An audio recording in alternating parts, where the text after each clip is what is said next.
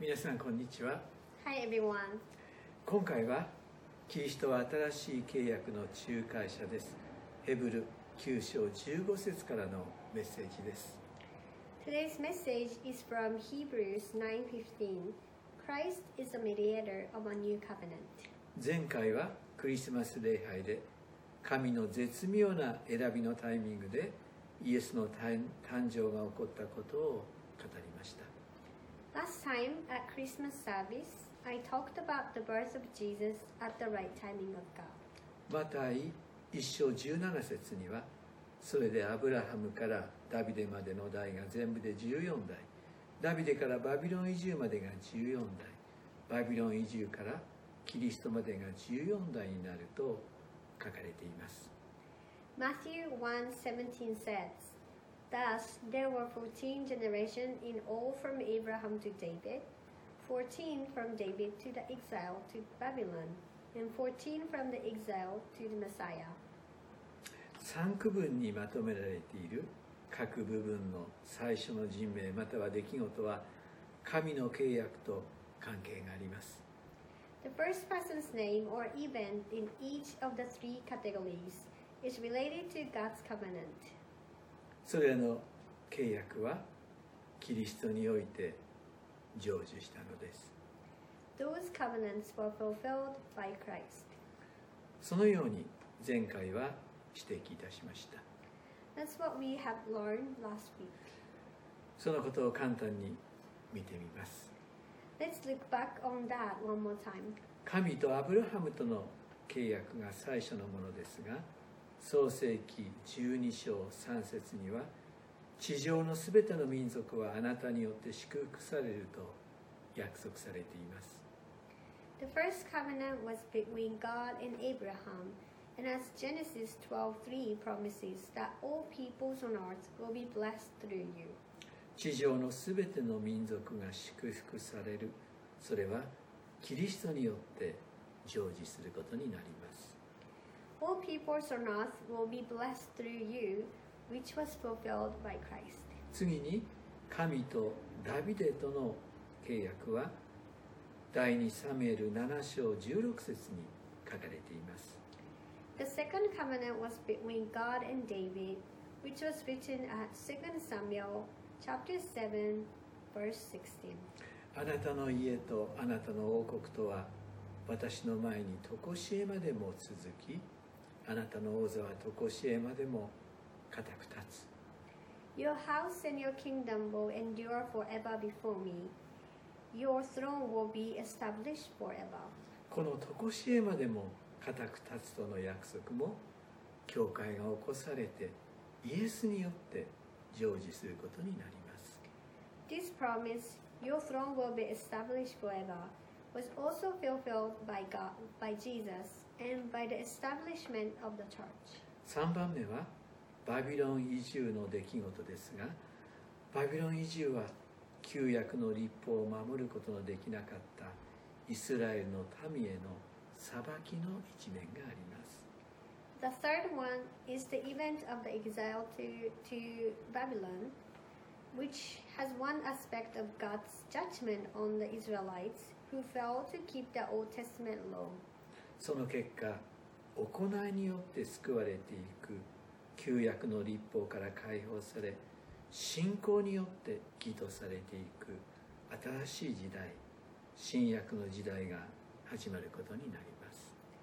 As a result, the era of the New Testament began, in which they are justified by faith,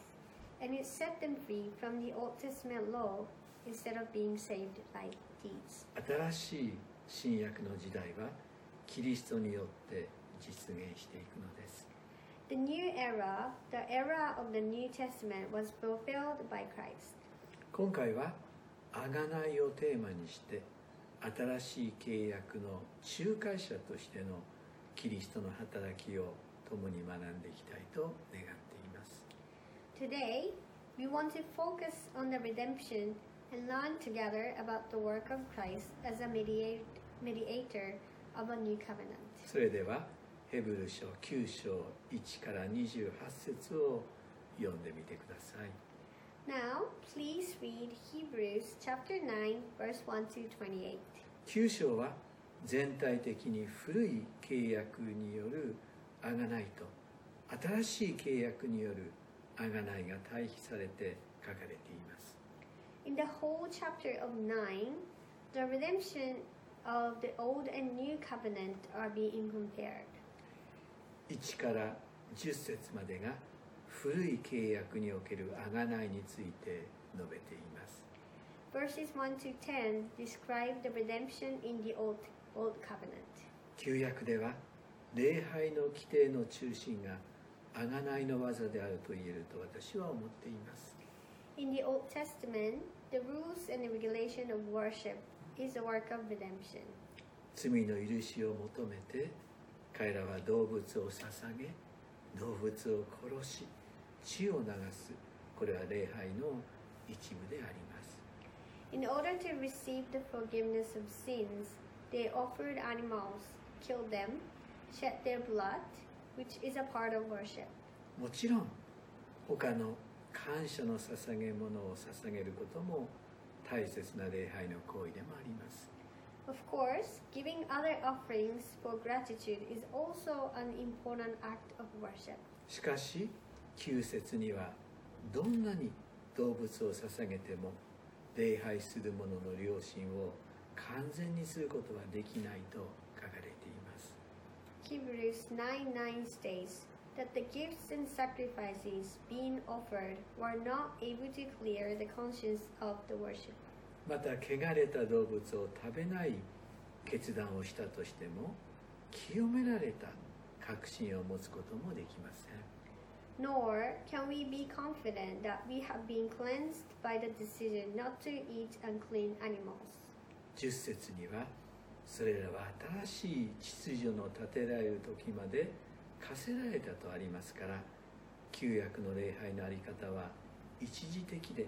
不完全なものであったということができると私は思っています As verse 10 states, that they applied until the time of the new order. The way of worship in the Old Testament was incomplete and only for temporarily.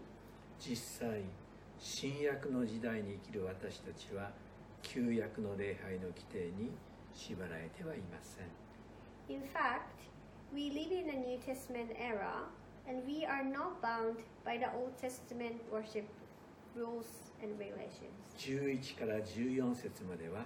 キリストによる新しい契約の贖いが書かれています The redemption of the new covenant by Christ is written in verses 11 to 14. 12節にはヤギと子牛との血によってではなくご自分の血によってただ一度誠の聖女に入り永遠の贖いを成し遂げられたのですとあります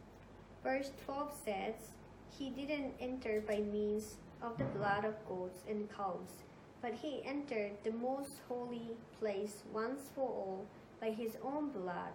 thus obtaining eternal redemption. 神の子であるイエスの十字架の犠牲はただ一度で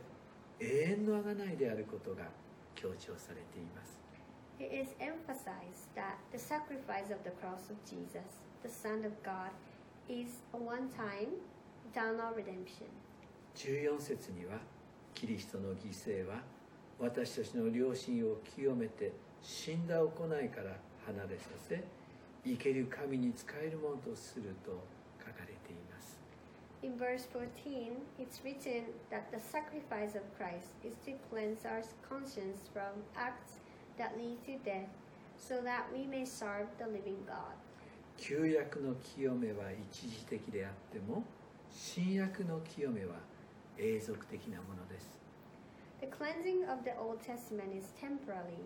but the cleansing of the New Testament is permanent. 私はキリストの十字架での死が私の罪の許しのためであったと信じています I believe that Christ's death on the cross was also for the forgiveness of my sin. さらに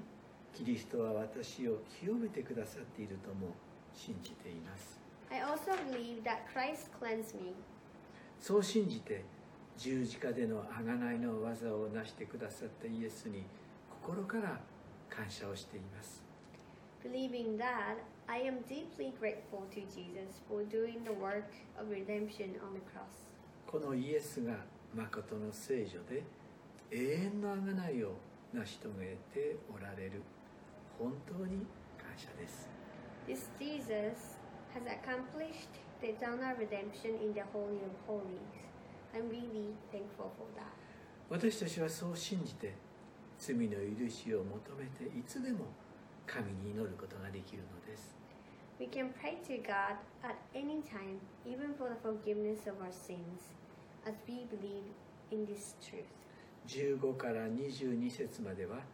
キリストは新しい契約の仲介者であることが書かれています。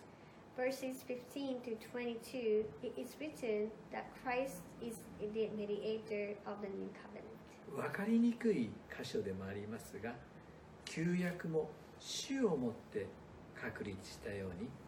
キリストによる新しい契約も、遺言同様キリストの死によって有効になると説明されています It's hard to understand, but just as the Old Testament was established with death, it is explained that the new covenant by Christ, like the will, will be valid by the death of Christ. 22節には立法によれば全てのものは地によって清められると言っていいでしょう Hebrews 9:22 says, "In fact, the law requires that nearly everything be cleansed with blood." また血を注ぎ出すことがなければ罪の許しはないのですと書かれています And without the shedding of blood, there is no forgiveness. キリストは新しい契約の仲介者それもご自身の死をもって罪の許しを可能としてくださったのです Christ is the mediator of new covenant, and with his own death brought us the forgiveness of sins. 23から28節ではキリストによる贖いは完全なものであることが説明されています Verses 23 to 28 explain that the atonement of Christ is completely completed perfectly. キリストはただ一度十字架での死を通して私たちの罪を許してくださいました Christ has completed the work of redemption at the cross only once, and that brought us the forgiveness of our sins. そのために生まれてくださりもう一度私たちの救いの完成のために戻ってきてくださいます He was born for that purpose, and he will come back again for the completion of our salvation. その約束は28節に書かれています This promise is written in verse 28. 私たちの救いの完成のためにもう一度戻ってきてくださるそう信じて生きるのが私たち信仰者の歩みです He will come back again for the completion of our faith, uh, of our salvation. Believers are able to live with this hope. 今私たちは毎週礼拝を捧げています Now we are offering weekly worship services. もう旧約の時代のように動物を犠牲にして神に近づく必要がなくなりました We no longer have to sacrifice animals and approach God as people did in the Old Testament. それは仲介者としてのイエスの十字架での尊い犠牲が It is because of the precious sacrifice of Jesus on the cross as a mediator. 私たちは心からの賛美を神に捧げています We give our praise to God from the bottom of our heart. そして良い行いをもって神を褒めたたえています And even with good actions of, of serving people, we praise God. 礼拝の姿が変わったのです The appearance and nature of worship has changed. そのことがヘブル 13章15節と16節に表現されています That is expressed in Hebrews chapter 13, verse 15 to 16. ですから私たちはキリストを通して賛美の生贄すなわち皆をたたえる唇の果実を絶えず神に捧げようではありませんか？Through Jesus, therefore, let us continually offer to God a sacrifice of, of praise, the fruit of lips that openly profess his name. 善を行うことと持ち物を人に分けることとを怠ってはいけません神はこのような生贄を喜ばれるからです And do not forget to do good and to share with others, for, s- for with such sacrifices God is pleased. 皆様方の上に神の祝福を祈ります God bless you all.